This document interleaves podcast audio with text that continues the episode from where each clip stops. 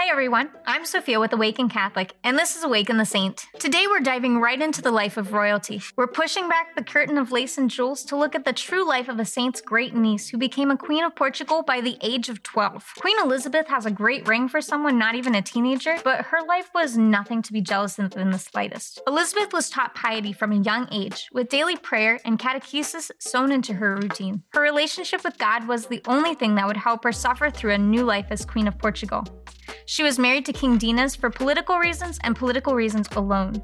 She was forced to suffer constant abuse and adultery from the king throughout the beginning of their entire marriage. But Elizabeth only offered up her suffering and never stopped praying for her husband's conversion and healing. Instead of wallowing in pity and despair, the queen set about serving the poor and sick of Portugal. She would invite the other ladies of the court to help in the work and was rarely taken up on the offer.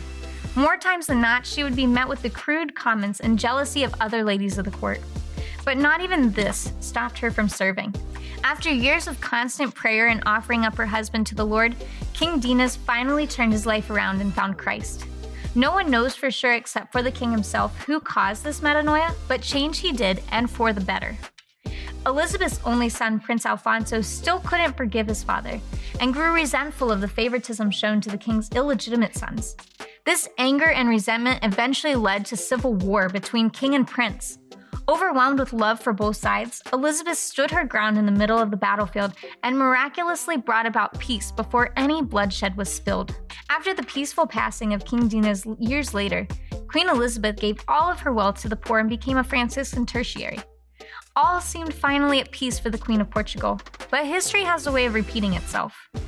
The now King Alfonso quickly learned about the abusive relationship his own daughter was in with his son in law and fled to avenge her. It was a triggering moment for the king who did not want what happened to his mother to also happen to his own child. Once again, a civil war was declared. Despite her poor health, Elizabeth once again ran to the battlefield and made amends with both sides. She did not back down until the two men were able to seek mercy and healing among each other and to move past the hurt. This is exactly why she came to be known as the patron saint of peacemakers. It was her gift of a gentle heart that stopped so many wars. Seeing peace restored once again to her family and country, Elizabeth passed away from fever in 1336. This saint suffered greatly at the hands of others, but instead of lashing out at her enemies with a sword, she fought back with prayers of conversion and metanoia.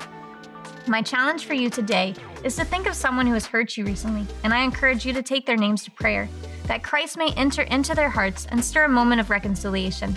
You just might be the person that God uses to change that person's life for the better. St. Elizabeth of Portugal, pray for us.